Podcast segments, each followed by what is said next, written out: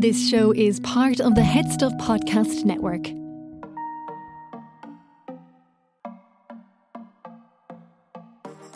Rated G for Gag. Hello and welcome to Sissy That Pod. I am your host, Cian Sullivan, and welcome along for the final recap of 2022. We are talking about Canada versus the World, episode 5, and I'm joined by the super fun Conor Behan. The two of us get into this episode, the spy acting challenge. We speculate who's going to win Canada versus the World. It's a fun episode, a fun one to finish off the year. So instead of the finale recap next week on the 23rd, we'll be releasing James's final episode of Sissy That Pod, where we can review the time we've been doing the show together and pick out some highlights of the last three and a bit years. So it's going to be a really special episode. Uh, and it'll also contain some audio of our first ever interview together, which is quite nice. So that's coming out on the 23rd. And between now and then, if you would like to leave a review for the podcast, it'll be much appreciated. Spotify, Apple, wherever you listen, we'd love to, you know, get this podcast spread far and wide in 2023, and reviews help us do that. So it'll be much appreciated. But for now, let's get into it. Our final episode this time with Conor Behan.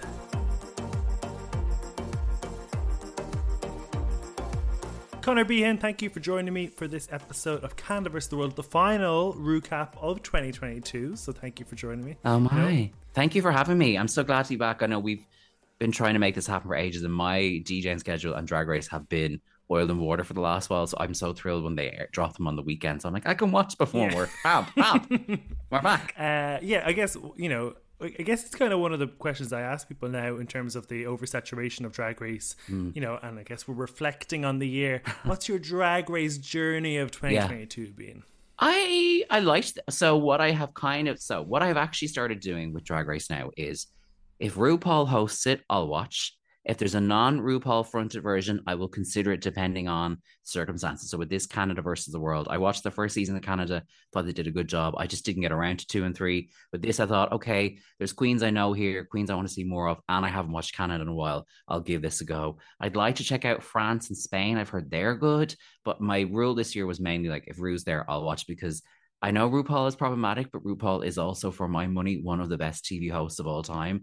And particularly watching this episode and this season, I've been reminded there are just small but not small things that Ru does as a host with delivery of lines and dialogue and just the stuff she comes out with that puts her on a bit of a higher par than some of the other girls. Now, I think Brooke Lynn is doing a good job as a judge. We'll get to that in a minute. But um, yeah, so this year I've watched US, uh, US All Stars, UK versus the world, Canada versus the world, obviously, because we're going to talk about it, and then Down Under. I think that's is that everything? I feel like there was something else. Oh, I think what you're saying there about Ru, I think the perfect example of where you need Ru is Snatch Game. Yeah, I don't know any other yeah. any other host who's managed to get like capture that, you know, not just the bounceability, but also like the over the top laugh. I think you need it. Yeah, even like you know the way because listen, there's things about RuPaul as like a, a, pop culture figure that I could talk about that are problematic. But the thing is, there's a sense that when Ru is the host, the queens are trying to impress her on some level and that little that gives it an edge that actually a lot of competition reality shows don't always have because it's like on other shows there might be a panel of judges on drag race mm. really you know that like look we know there are producers and decisions made and fans and da da da da da but like there is a core that like if Ru when you see Ru kind of clicking with certain girls in a season you're like okay even if she doesn't win that queen is going to have more work coming or she's like even the way for example RuPaul loves Katya and will like randomly mention Katya in interviews even now and it's like mm. oh like even if Katya was never going to win her initial season like she's in RuPaul's kind of bullseye and you can see like I, I feel like that's how RuPaul feels about Candy Muse and maybe that's why I mean maybe that's how I feel about Candy Muse but like you know those girls that come through so like I Heidi N Closet is something yeah like that. yes yes or Vanjie yes. yeah exactly so like there's something to like RuPaul's a terrific host, and I will like I will die on that hill. And actually, I'm so thrilled that she has won so many Emmys in recent years for hosting because I remember even in the early seasons, I was like, oh my god, this show is so elevated because she's been doing television for so long, and I think we took it almost for granted.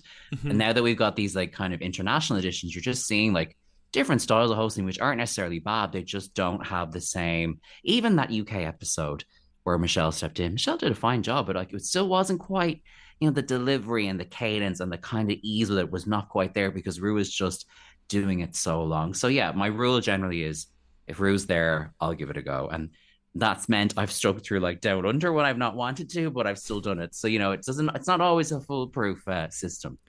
And I guess it's an interesting point to con- compare Drag Race with Housewives because they're both sort of you know multi franchise Yeah, shows. You know how how do you find you watching all of you know how do you find you you break up the rules in with Housewives? Do you watch everything as soon as it comes out? Do you leave stuff back? Yeah, with Housewives, I watch all the American stuff as it airs because, like, uh, this sounds like a plug, It's but it's job. not a plug. Yeah, because when I was doing the podcast, it was part of my job, and also with Hey You, they're there every week, so it's part of my. They're like my soaps, basically. I watch Housewives Yeah. the way someone else would watch EastEnders or Corrie, and there's only one episode now. This week they've dropped like multiple episodes of certain things, but generally.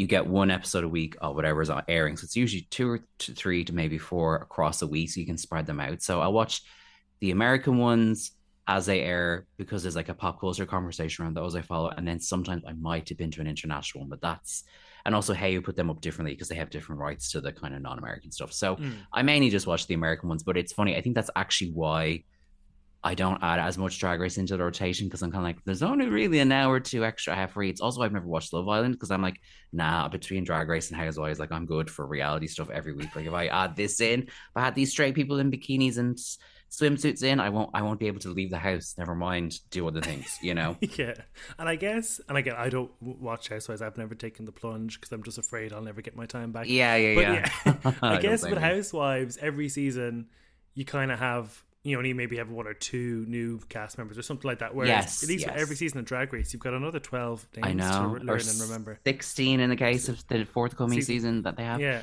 Um, yeah, like with the thing, Housewives is a soap, and for the most part, a lot of the players don't change, and like you, ca- it, I think, to, like I know people binge watch it, and I think that's a great way to get into it. But like, there's something about having that franchise as part of your like viewing habit for like years and years and years. You start to like connect with the characters and people in a much Mm. more. It's actually more of a long game, whereas. Drag Race, you do get to know queens and they start to stand out, but like you do have that thing of like, I'm going to watch 12 to 15 of you to 16 of you in this season three to four of you will stay in my memory and then there'll be a new batch which i know sounds bad but just from a cold hard like cold hearted kind of tv point of view that's how you feel so it's it's a different beast in one way but the volume i think is similar the amount of stuff that's there to watch and you know podcasts social media chatter uh the YouTube ca- videos. yes the cast you know giving you info or tea. Even actually there's been in recent years more leaks from housewives stuff because they film most housewives stuff nine months before we see it. So like for example housewives new jersey they filmed in dublin so we all i saw Mm. them people spotted them. So we were able to go oh this was who the group is. They went to this place and this place much like you know on reddit you can go oh episode four this happens if you want. Now i actually avoid as much of that as i can but like you know, there's a similar kind of social media ecosystem and fan base. Actually, the fan bases were both franchises are equally like informative and amazing, and also scary at the same time. Yeah, I generally worry I'm losing some of my childhood memories because I'm retaining the names of like Queens from Holland season one, like Patty Yeah, Pam yeah. Pam. You're Am I like, using I- my memory for good? I don't know. yeah, I don't know. You're like, what's the square root of two? I don't know. We want to know who went home in season three, episode three, because I'll tell you that. Yeah, yeah, yeah. It is mad what you start to recall and remember. Like I always joke, like with sports stars, for example, I don't follow sports at all. So like people be like, oh, blah blah blah from the GAA is doing this. And I'm like, I like, I mean, I know he's famous. I'm not saying he's not, but that person is not on my radar. But if they were like fifth in the back on a Bravo reality show 10 years ago, I'm like, oh my God, it's blah blah blah. Like I just have such Yeah. a warm If you ask me the third single from Yeah. Biology by Girls Aloud, I'll let you know. But yeah. They're like, yeah, yeah, he was the All Star GA player for like a couple of years. I'm like, okay, like I just don't have it. Even like Yeah. I work in 2FM with Donncha O'Callaghan, who's lovely, and I know he's a rugby star, but I actually forget that sometimes because it's just not on my radar the same way. Hmm. And then someone will mention his amazing career as like a sports star, and I'm like, oh yeah. Like he's like really successful, and I'm like, yeah, you fucking dummy, he is. Like I just, I have no. Me and sport are just like two ships in the night. We very rarely meet. Then he, you know what? You want to watch me to watch sport? Put some drag queens in sport, and I'll Yeah. watch. there we Put go. Panti on the fucking GA team, Yeah. the GA team. That in Celebrity. Bainisteoir. Yeah, Yeah, bring Celebrity Bainisteoir back and have it be hosted by RuPaul and Panti Bliss. Then I'll watch it. Yeah, there you go. Perfect. They have that idea for free commission. Yeah. so Canada versus the world. Let's talk about that. So you would have known obviously Silky and Raja. You would have known Victoria and Vanity, and then were the Mhm. rest of them new to you? Rita Baga, you would have known her. I knew Rita, Rita Baga from Montreal, uh, Quebecois, whatever they say.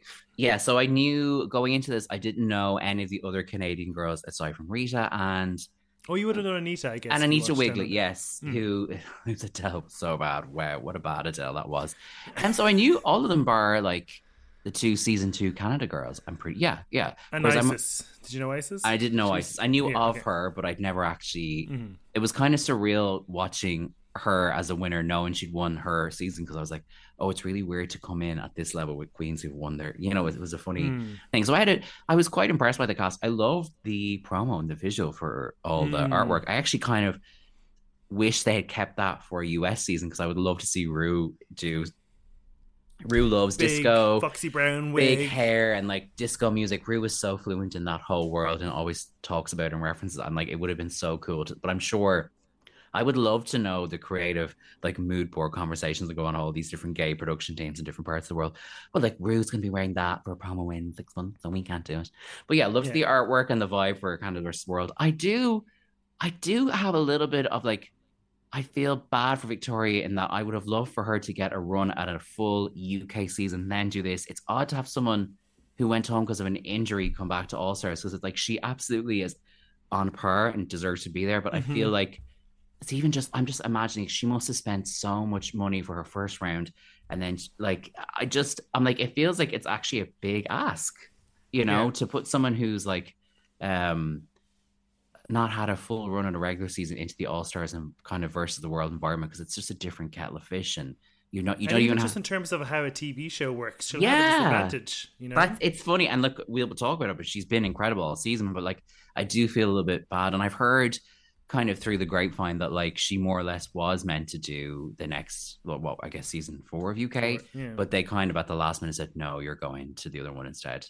So I think Okay. she, I think the plan now. That's what the rumor I heard. I'm not gonna, I can't reveal my sources here. say their names. Yeah, say their names. Um, but I heard from like a fairly reliable source that like that was the plan. Now, obviously, pinch of salt and all that, but like it does seem like they probably move queens around all the time in that sense, particularly with the all stars kind of formats that they do. Mm. So yeah, it was my only thing. I was like, damn, I feel kind of bad for Victoria, but like, yeah, this could turn out well for her though, because Yeah, she you could- know, after she could win, episode, so- she has the best track record. Yeah. She could win, and although she's amazing and I love her to almost a biased degree, she would have had tough competition with Cheddar Gorgeous and Danny Beard. You know, not to say that Silky and Raz Yeah. tough competition. I know what you mean, know? though. Like, Yeah. if she had done UK season four, that was quite a stacked cast. I think she definitely would have done very well in UK season four. I mean, it's hard because like it would have gone a completely different way if she was there just by Mhm. dint of who does or doesn't get in. Then, but yeah, I mean, you see, Victoria, Danny, Cheddar.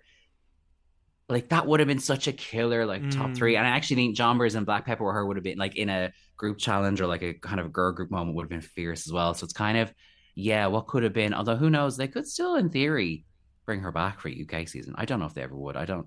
I don't know, but like, or you know, there's talk now of the global, Global, All yeah. Stars, so which is basically US versus the world under a different name. So who knows? We'll see. I mean, yeah. I also I feel it must be so funny for the Canada versus the world girls, like the American girls, be judged by their friends. I'd be like, I work for you, and you tell me how to look good. I would be so annoyed. I'm like, you're not RuPaul. you know what I mean? I'd be like, you're no RuPaul. I, I mean, Brooke Lynn's amazing, but I would fully get in my feelings if I was them. So let's jump into the top of the episode. So the week Mhm. before there was the double shantay uh, because Isis decided to leave the competition, and I kind of liked the chaos of them having to show their lipsticks anyway.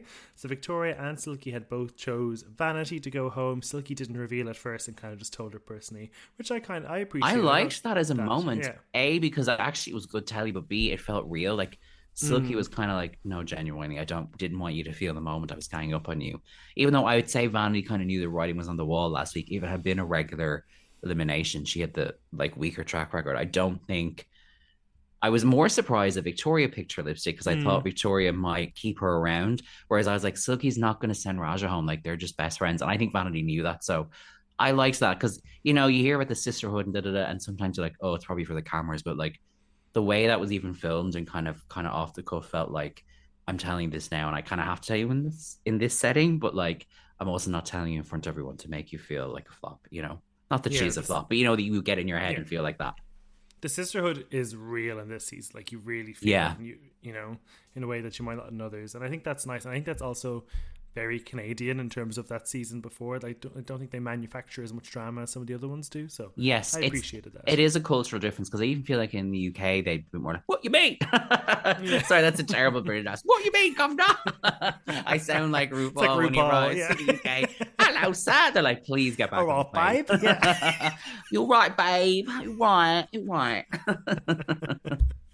Um, there wasn't much. We were kind of straight into that spy acting challenge. I, really appreciated uh, Traci. Really gave gave it all. You know, with her little karate chops and everything when she was when she was doing when they were selling the engines. when they were selling the challenge, I was like, is this a spy movie or a Charlie's Angels? Like they were doing a lot. They were like, it's a spy movie. Hi-ya! I was like, wait, Hmm. like you've you're basically doing Spice Force Five and Totally Spies and Charlie's Angels. Like, uh, like what's?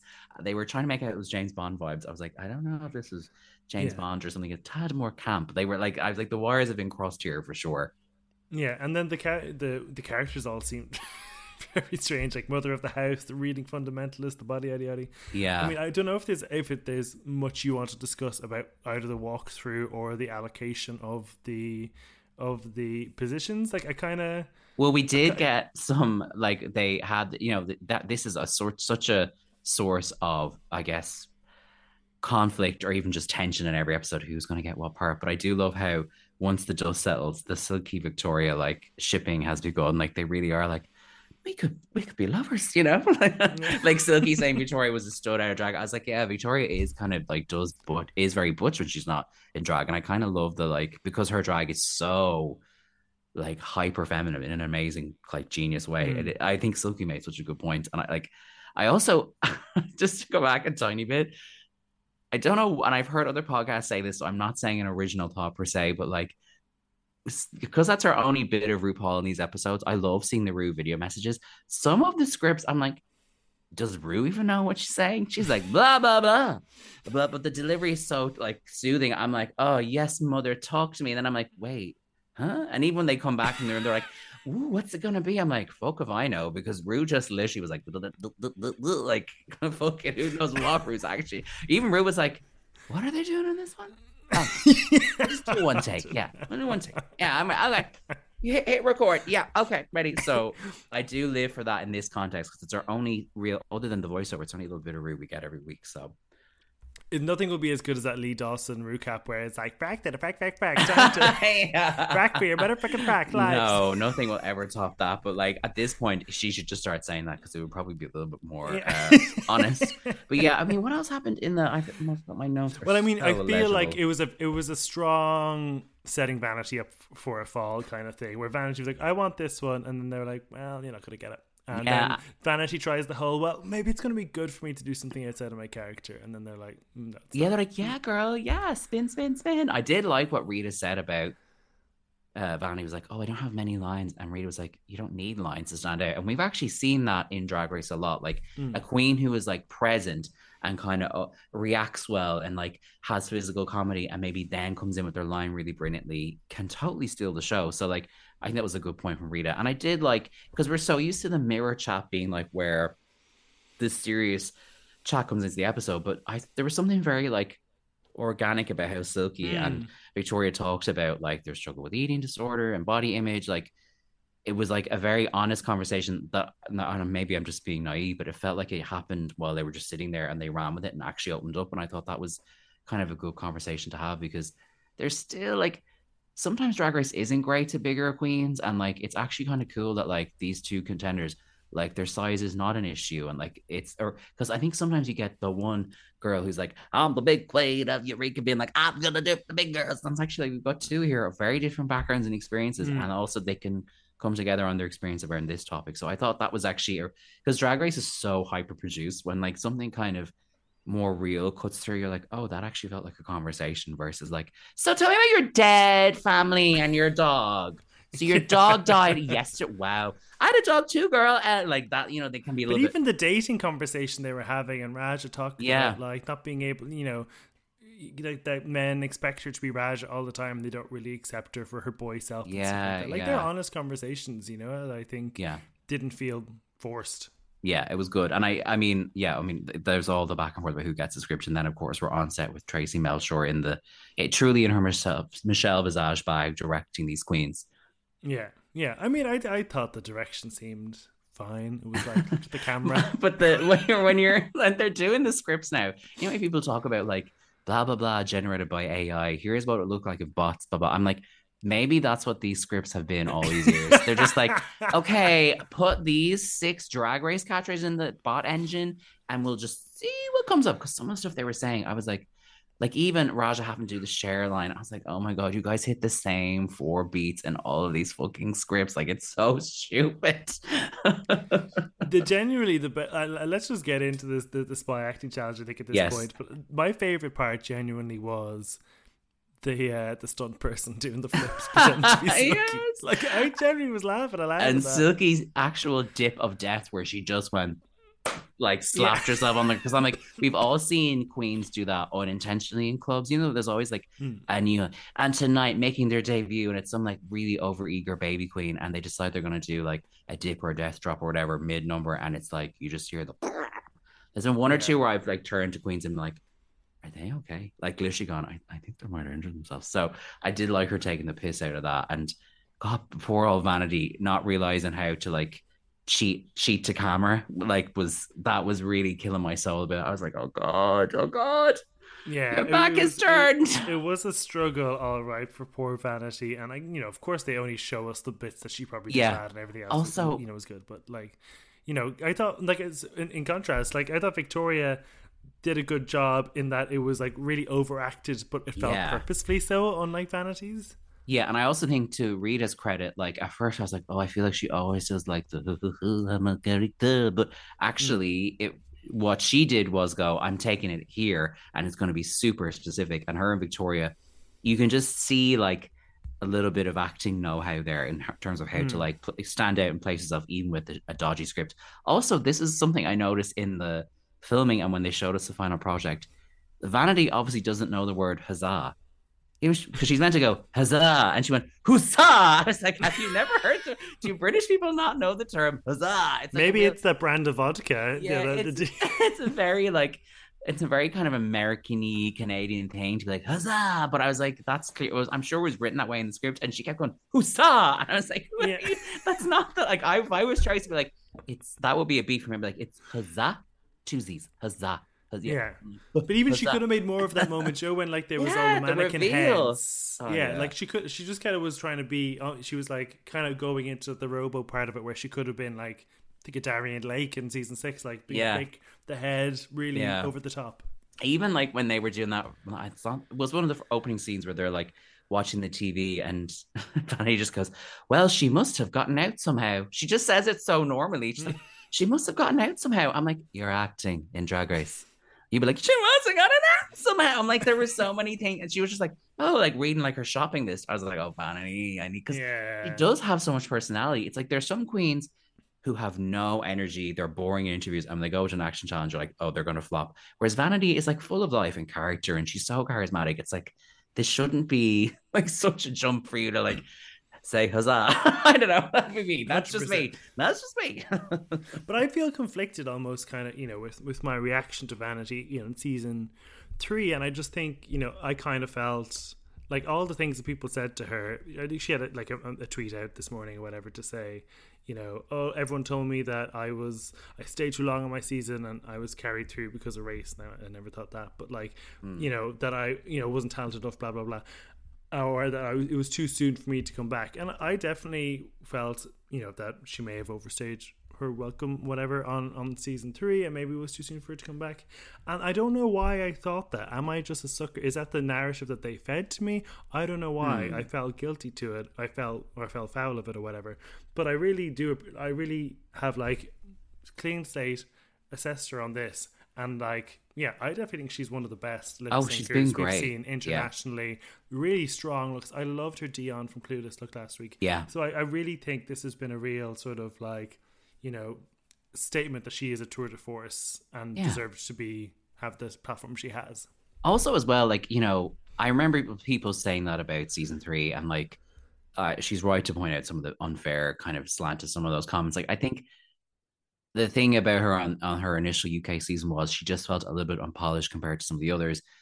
And so I think that was where the frustration lay. But also, I'm like, in the regular seasons, if you can absolutely body a lip sync. That's how you stick around. And I was kind of like, she was like, I've even heard people say that about Black Peppa this year. And I'm like, sorry, like for me, she bodied those lip syncs. So like that is a way to survive to a certain point in the competition. So it's not like, and the UK show does have, I think, still a problem with being a more diverse representation of people in the UK, whereas the US one, that's, I mean, I think with like say trans representation, it's only in recent years improved, but like the US version has always been very racially diverse in a way, a lot more racially diverse than other reality competitions in a way that feels very like they don't have to overthink it. It just kind of is.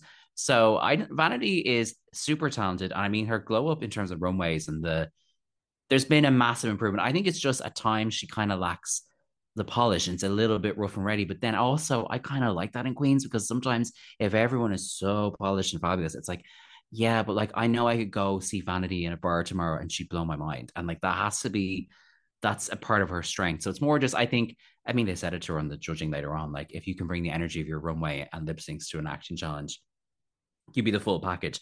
But she's and you know I, yeah I I think she, when I saw her listed I was like ooh no I'm excited for her because like I know she'd had a bit of a a rocky road in season three, but like there was something there, and you knew like in an all star setting. Oh, excuse me. You knew in an all star setting she was gonna like really like come back and be ready, and that's that is what these kind of versions of the shows like ex- make them exciting because you're like, okay, well there are people who are more than ready to kick kick ass a second time. Yeah, definitely, and even like the fandom is so toxic in terms of you know, oh, it's Pixie Polite's fault for sending home Yeah. Schiffer, or it's yeah. Vanity Milan's fault for sending home Veronica Green when it's not their fault. They're just being in the competition. Yeah, and like and they don't. also yeah. the element of sorry that that some of these, you know, contestants don't know how to make themselves a TV character yet, and that's obviously what Raj and Silky are so pro at. But Vanity's so obviously true. a lovely person. You'd love to kiki with her, but I don't think she knows how to craft herself a TV reality TV character. And that's actually something I feel about a lot of the UK girls is they're all like they're all talented. They're all interesting to like see do their thing. But I often cringe watching the UK seasons and sometimes some of the UK girls in the interview chair because they don't quite know how to like they go straight to here's the meme from 2005 that we all still quote. It's going to be really camp. I'm like, this is not like int- like you need to actually communicate your storyline and your point of view and your personality differently in the interview chair. And I think that's something, I think it might be a cultural thing. I think Americans and Canadians are a bit better at that kind of openness and that style of communication. And it's funny because like they love with the UK girls, like, we're not going to be saying, yes, God, Mama Hunty Slay, blah, blah, blah. And I'm like, for all you're saying that all you've done is go very, very ash every season. Like I've heard the same for Love of Huns quotes from you guys. In a weird way, the American girls, they might say drag slang that's become mainstream, but it's actually like organically how they talk and they're able to get their point of view across. And sometimes, even with Vanity, I think that's maybe what it is. She's not quite like, underlined exclamation point this is who i am yet for us as a viewer sometimes. And i love victoria but i even find when she goes into the oh dear today we're doing blah blah i'm like no no no no. When you actually just talk in these interviews it's great. I do i do need you to tell me about day in the workroom. It's like it's so when the other like us queens are like yes god it's like it's how they talk. So it works. Even if they're kind of a bit bit larger than life it's their core personality. I find the uk queens they go into doing a funny voice and i'm like this is Raja does it and it works. I don't know yeah, it but it's kind of how she work. talks. But it's you yeah. know if you're talking to Raja that like even later on when she's by herself in Untucked and she does the the riff about like we made it to the top, like she would do that with you if you were having a drink with her. Whereas I think some of the hmm. UK queens, it's a bit like I don't know. It just it's it's I think it's just a cultural difference when it comes to like doing telly and also Americans in general I think are more au fait with reality TV. Obviously, we have British reality shows, but like, mm. there's a difference in how they conduct themselves sometimes. Anyway, I've uh, sometimes in the interviews UK, I'm like, oh, shut up, shut up. Oh my god, like you just can't like when they go, it's gonna be camp. I'm like, what are we talking? What are you talking about? What does that mean? Do you know, like they'll say about the most yeah. inane things. It's another day in the wet room. I'm wearing shoes. It's gonna be camp. I'm like, what? Whoa, what? Like, what's? If I was producer, I'd be like, we're banning the word camp. You're only allowed to say if something is camp. Like if you're, I don't know, if you're doing the Met Gala camp theme, then we'll talk camp. Otherwise, we're not saying the word camp. hire me, BBC. Hire me. uh, how did you think Raja did in the acting challenge? I thought she did okay. Like her, I love her physicality and like she kind of, I think she's in her own head about how good or bad she is as an actor. And when that happened, you could see the like, cogs turning. But like for the mm. most part, she nailed it. And she's kind. Of, I one thing I do think they deserve credit for is like bringing in a stunt person and like doing stunt stuff in those sketches. That doesn't always happen, and it adds a layer of kind of like hilarity and weirdness that you don't always get with the American ones because the American mm. ones now you can kind of know what to expect. And I thought, okay, you guys don't have quite the same level of production value here, but you've thought of something funny, which is like a stunt person as opposed to the pit crew standing there in their jocks or whatever. Yeah, yeah, definitely. I actually quite enjoyed the kiss between Silky and Victoria. you know, afterwards when like she turns to the camera, I quite like, enjoy that. We're close. what? We're very close. Like I thought that I thought that was funny, but that's something that she was directly critiqued on later on. I feel like what happened was later on they, I think I loved they didn't really riff on this, and I wish they did. They kind of said felt quite serious, and I was like, yeah, it felt like they had a snog because they there's a bit of a flirtation there. Whereas I think they wanted like a fake kiss where they didn't even really kiss because they actually kissed for real. Like I was like, mm. Oh, you guys actually like kissed. Also, once we saw the final product, I was like, oh, so they were shooting a trailer, but there was also a storyline.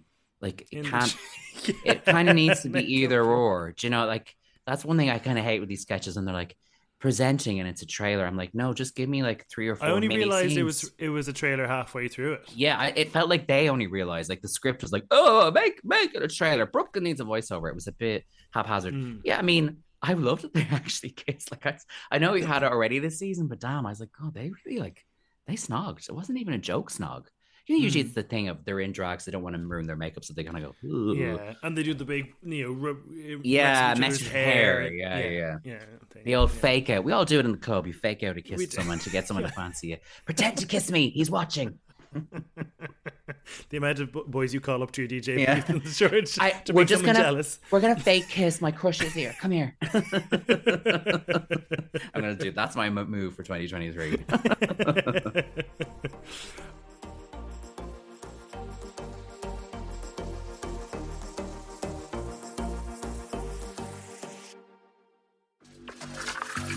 On this week's episode of The Workroom, James is back temporarily to join me to discuss the next four episodes of Dragula Titans, that is episodes four through seven.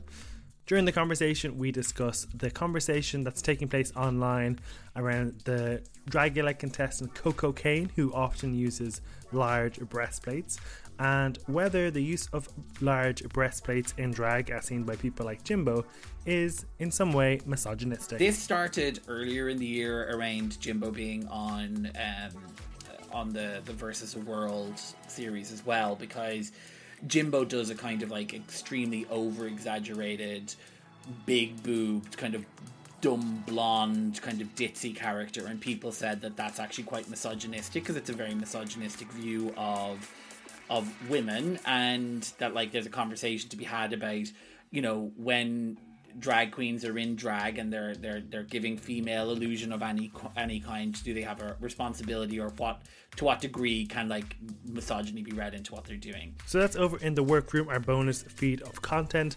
You can access that by heading over to headstuffpodcast.com and signing up to become a member for only 5 euro a month. We'll see you there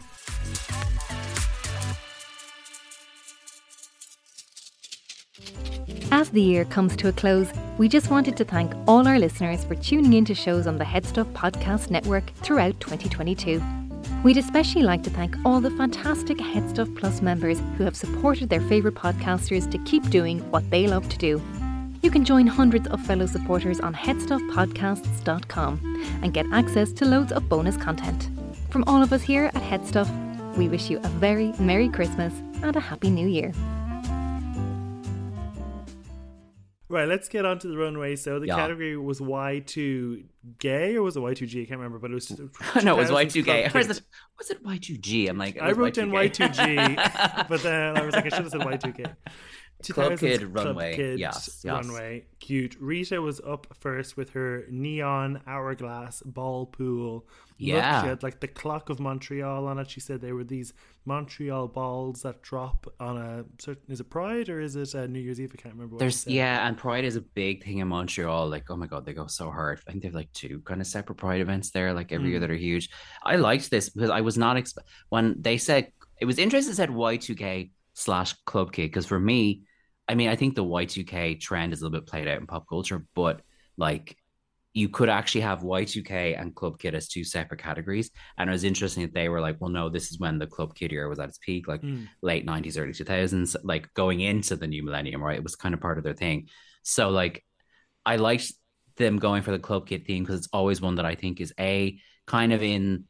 It's kind of in Drag Race's blood because World of Wonder was so tied to the Party Monster documentary and the film and blah blah blah, and then obviously it's just a chance for Queen to do something mad. And I did not expect Rita to I mean, it makes sense now because Rita was probably around for bits of that, or maybe knew people in Mm. that scene in some way. Like I don't know how much the Club Kid thing made it. I mean, to, she's like, only French- 35, so she wasn't, I couldn't have been there in that long. Rita's thirty five. Are you serious? Yeah. I thought I Icesis I thought she was older. oldest. What age was Icesis? 35, which is a few months older.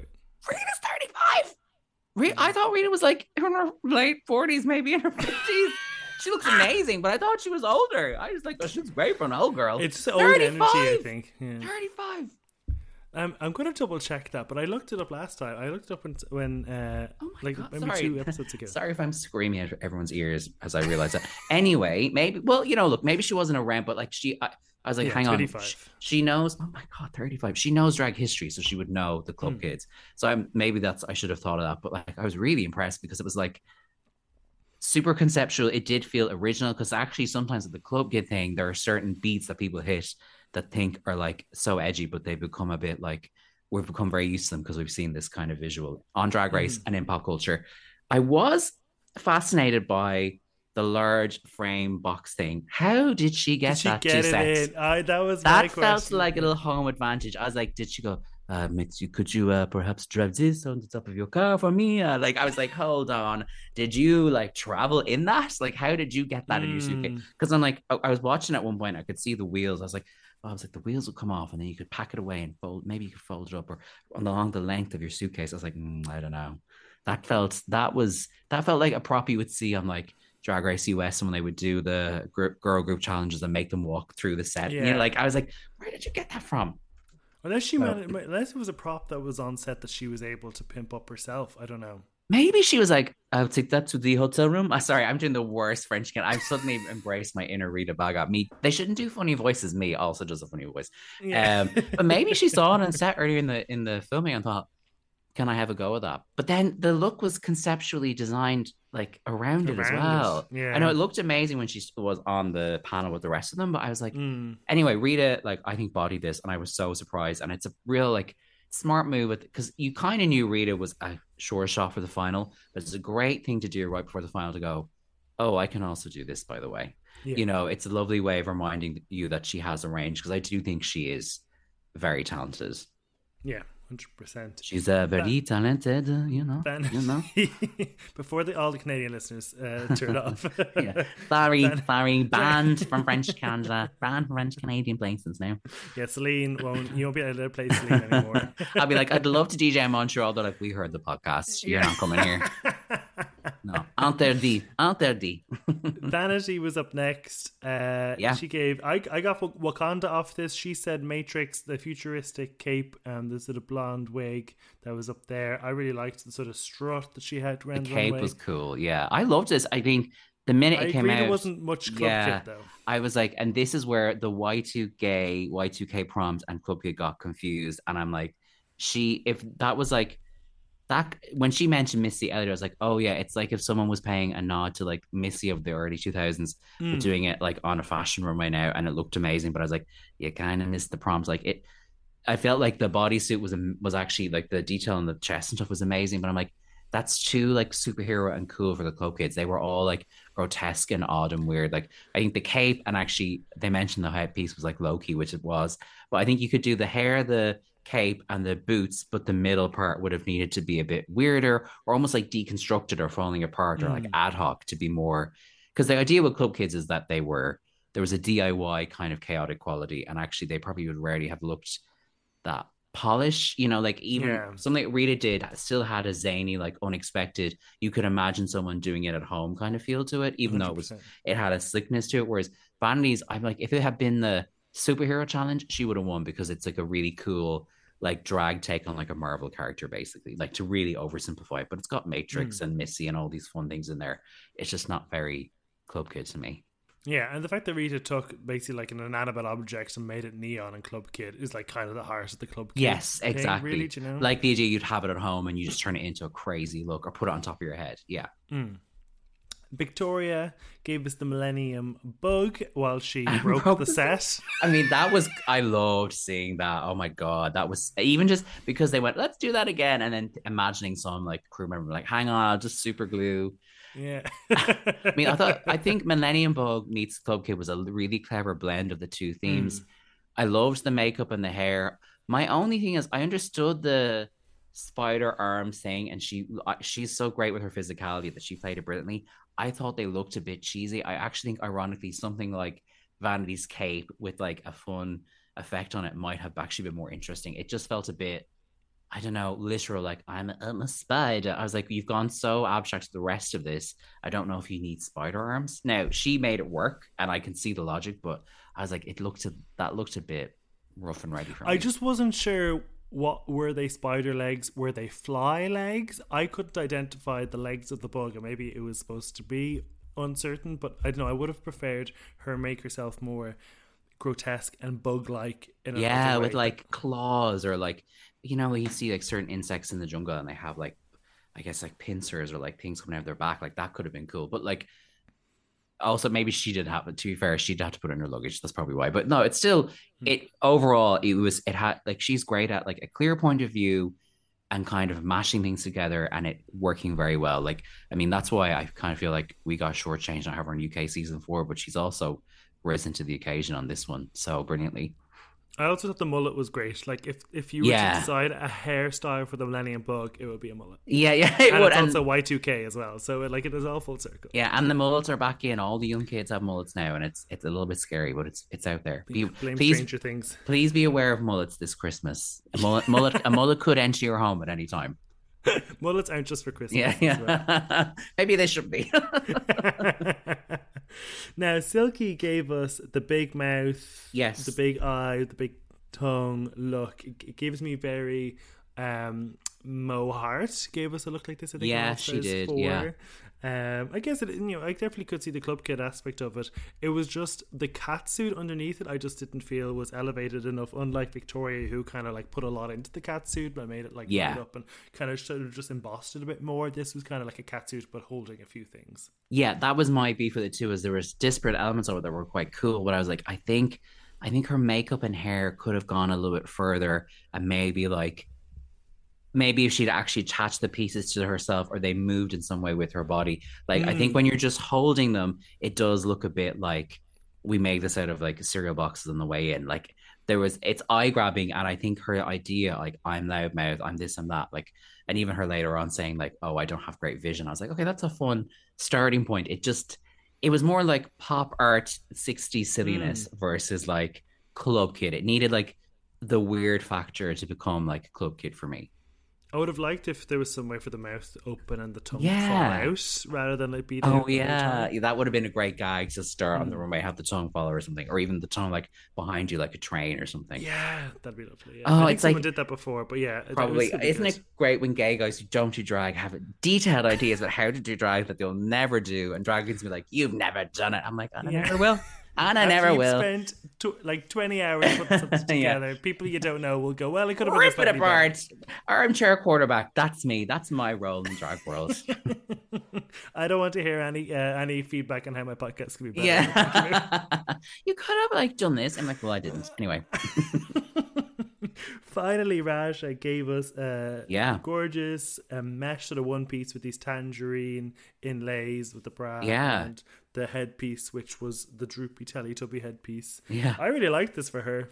Yeah, I, I love that for you. Um, it was a fun way to do. It felt Club Kid and it felt Ra'Jah and it felt very modern, but it did like, yeah, it just and it's hard. It was kind of hard to explain, and like I don't think it was perfectly constructed and like maybe the most amazing thing she's ever worn. But I was like, ooh, this really stands out, and it does remind us that you like she does have a very unique point of view. Like Ra'Jah's this like Mm. funny kind of voice of the season kind of character in interviews, but there is actually a real like a real eye for detail and a very unique kind of visual style that she has. And I think that's actually how she's endured. And when you think of where she started in her first season to now, she has just got such an eye for detail. Like it's really, I mean, I feel like she's unique. I know unique is in the like the list criteria, but she actually is quite a unique personality, and like her take on this was very what's the word they always use in fashion? Directional. It's very directional. Oh, nice. Well, we know yeah. that means, but I think it was directional. Yeah. I think it was directional. The character she gives in the runway always reminds you of like some sort of like blaxploitation side character, and it's really yeah. nice to see her.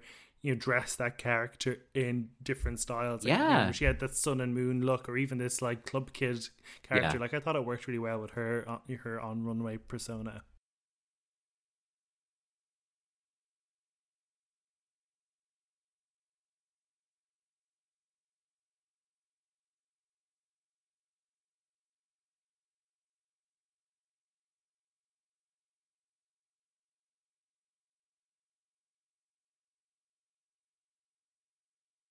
100%.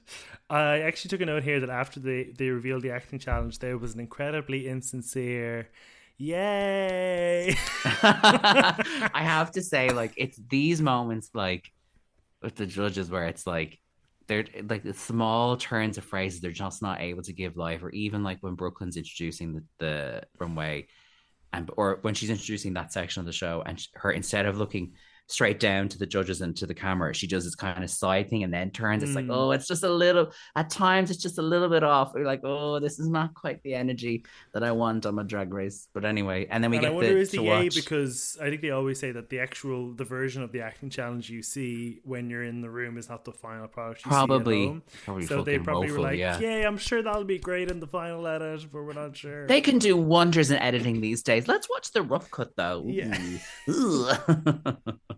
so Rita and Victoria were the top two. I would agree with that. Would you? Yeah, definitely. Like we said earlier, they're both coming from like an acting place with it, and they.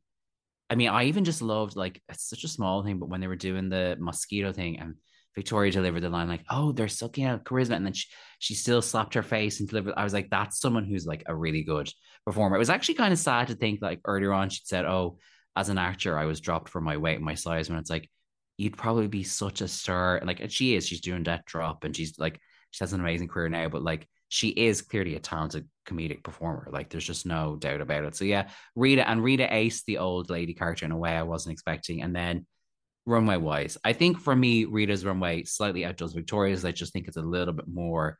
It's that mix of like it was clearer and easier to understand and actually felt a bit more club kid, but I can't knock Victoria's invention and like just the delivery of the outfit too. You know, yeah. like to be able to move the way she did on the runway and like they said, elevate a catsuit, which is like such a drag race trope at this point, and she just went completely off the wall with it.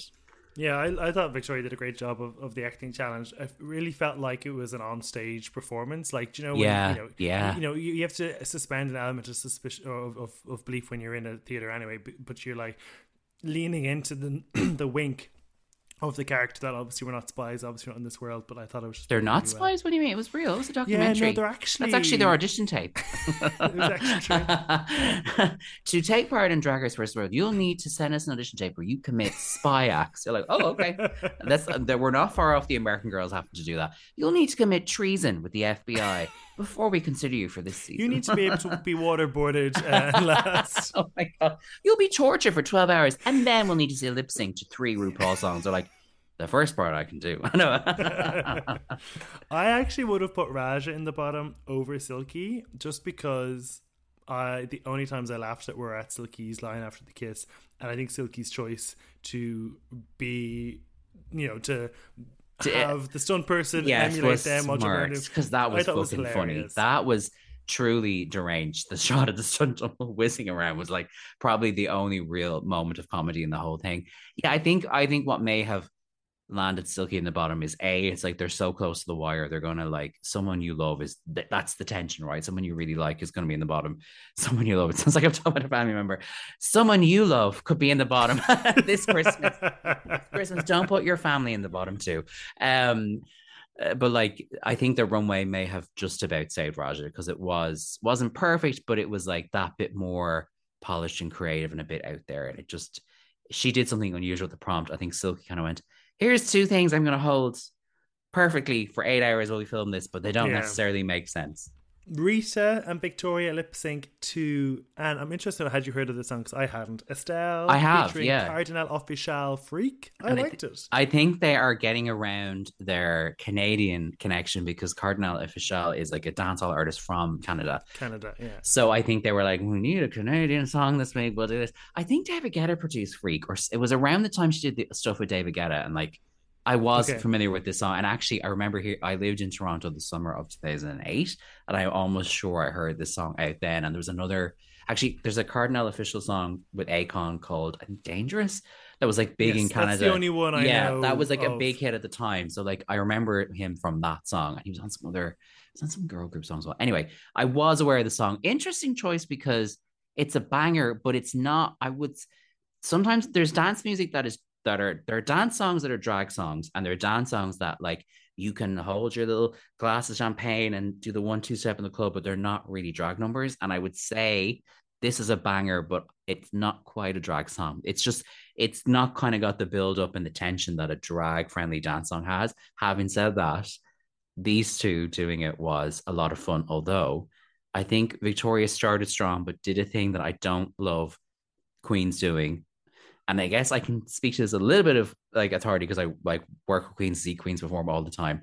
When you start with like a funny dance gimmick or like a move that's really good, you kind of have to build up to the rest of it. She got down on the floor and started rolling. I was like, you need to build to the ridiculousness. Whereas Rita actually kind of gave like hot, sexy pop star a little bit, which I did not think she would do. I thought until she- the upside down twerk. well, then that's what I think. She was like, I'm going to build up to the stupidity of Rita Baga that you love. But first, I'm actually going to show you how much. Now, she didn't really know the rap, which I did think was a little bit of downfall. Mm. But like, I'm going to show you how much I know the song. I can deliver the song as the hot girl, which you're not expecting. And then I'm going to go stupid. I was like, oh, that's how you like. And she also had better levels. Like, she was like kind of the front of the stage. Then she went to the back and walked up. Then she went on the floor. Whereas Victoria spent a lot of it trying to kind of like do stuff with the judge at the front. I'm like, you look amazing. This is clever, but like, it's too. I'm kind of losing you here. Like, if I was watching Mhm. you in a club, I wouldn't see half of this. Whereas what Rita's done is go, here I am, follow my eye line. I'm going to go down here and then I'm going to end here. So I thought in the lip sync that Rita really just pipped it. And like, Victoria did a good Mm, job, I agree. I but agree. I think, say, last week was a better performance from Victoria. It just, she, But to be fair, it's her third in a row, and you Yeah. run out of ideas. You know. Yeah, like, true. I think. She, you know, I think she did a Can good job. I think dance, it was very close. Victoria yeah. can dance. I was like, oh, she's throwing some moves in. It just is a little bit too like ad hoc. Whereas I was, I thought when they said the song before they start, I thought, oh, this is Victoria's. I don't see Rita like turning it to this song. And I was like, oh, I also thought at first, honestly, the way Rita was dressed, that it was going to be a Spice Girls thing because Rita looked so like Ginger Spice. I was like, then I was like, not Canadian. Like, is this going to be a girl group? Like, what? And then it was such a random, such a random song. But yeah, I mean, to me, Rita. We still haven't had our Shania moment though, and I Yeah, thought but- because Ru at the start of the season said "Let's go, girls," I was like, "Okay, is this it? Are we getting it?" But no, But think how fucking expensive Shania songs are. they've like- forked out for Alanis and Celine and Carly. Surely they can fork out for Mm, Shania. Yeah, but maybe yeah, that's you're, you're like, come on, Shania, come, Come on. on. But that's true. Shania's a good. I mean, I- they did Maybe man, for the like finale. didn't they? Maybe for the finale. US. Yeah, they did in the US. Yeah, when she was a guest judge. Yeah, but that's the thing too. Like when they said lip sync SmackDown next week, I was like, all RuPaul or all Canadian? Because I feel like you guys don't have the deep music pockets that they have on the US one now. You know, you watch the US one now, like Mm. here's twelve huge songs because money is no object anymore. Yeah. I'm like, I remember the days where like you couldn't watch season one legally because there was a Destiny Child song in it. Like, yeah. we've how far we've come. But yeah, I Exactly. interesting song choice, good lip sync. Like, So I, I should say Rita Rita won. She sent Vanity Yeah. home. It's kind of what you were we were expecting. Yeah, sad to see her yeah. go, but writing was on the on, on the wall for I think in this episode. So that leaves Yeah. Rita and Victoria and Silky and Ra'Jah as the top Yeah. four. Who do you think? Who would you like to win? Who do you think? Who do you think is going to win? damn, it's hard. You know, I actually on a like, I just like you the best level. I want Silky to win. I think in terms of the competition, I feel like it's, and I'd be thrilled if either of them won. I think it's Rita or Victoria. I think Ra'Jah was good. I I do think the Ra'Jah we got in All Star Six was a better Ra'Jah overall. I think that year I was like, damn, she could really take this. This year I'm like, it was strong. She makes sense in finale. I don't know she fully really like jumped ahead everybody. Silky, yeah, I'd like Silky to win, but I think it's for me, it's down to Victoria and Rita. I think it will be very interesting to see how a lip sync SmackDown plays out because, to be fair, they're all four very strong lip syncers in completely different ways. It's not gone on before people who all do the same kind of moves. It's even like the kind of com we saw this week, the kind of comedy that Victoria and Rita do is actually a bit different, you know. So I'm yeah, I think I would in one level, there's obviously a symbolism and a significance to Victoria winning outside of just her being a good queen. Like it will be a moment to see, you know, like women win in drag race. They deserve to, you know, like, you know, cis women. Um, but like Rita's also a like a great queen and has that like old school quality that a certain kind of Canadian drag has, and it will be cool to see that recognized. So we'll see. I mean, I say all this, and then next week maybe Silky bodies every lip sync and is a clear winner. I'll be curious to see how the social media response is because I know they factor that in in terms of deciding wins. Well, Conor, thank you for joining me for this episode. Uh, Thanks for having me. Christmas and everything. Do you yeah. let people know what, what's up with you, what what you're doing over Christmas, the pod, all that? Sure. So Housewives and Me is my podcast. It is a podcast about why we love the Real Housewives. We have been on a break since the summer, and I don't know when we're back. So if anyone's wondering, I still don't know because I still get DMs. But there's like 85 ish episodes you can check out where I talk to people from all walks of life about their like relationship to Real Housewives. It's not a recap podcast. You can listen to whatever episodes you like. And I chat to people who've watched every city to one, like people like Evan Ross Katz, Laura Zabara, Vicky Notaro.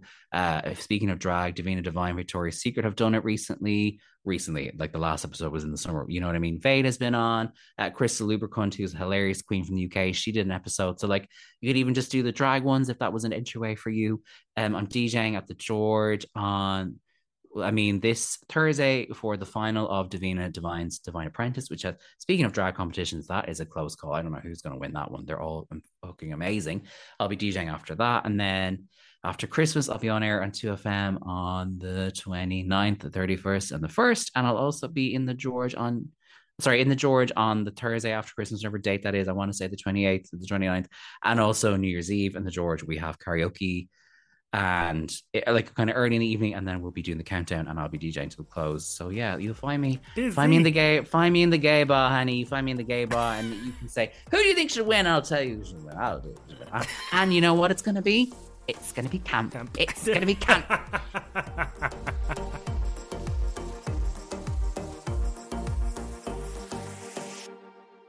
Thank you for listening.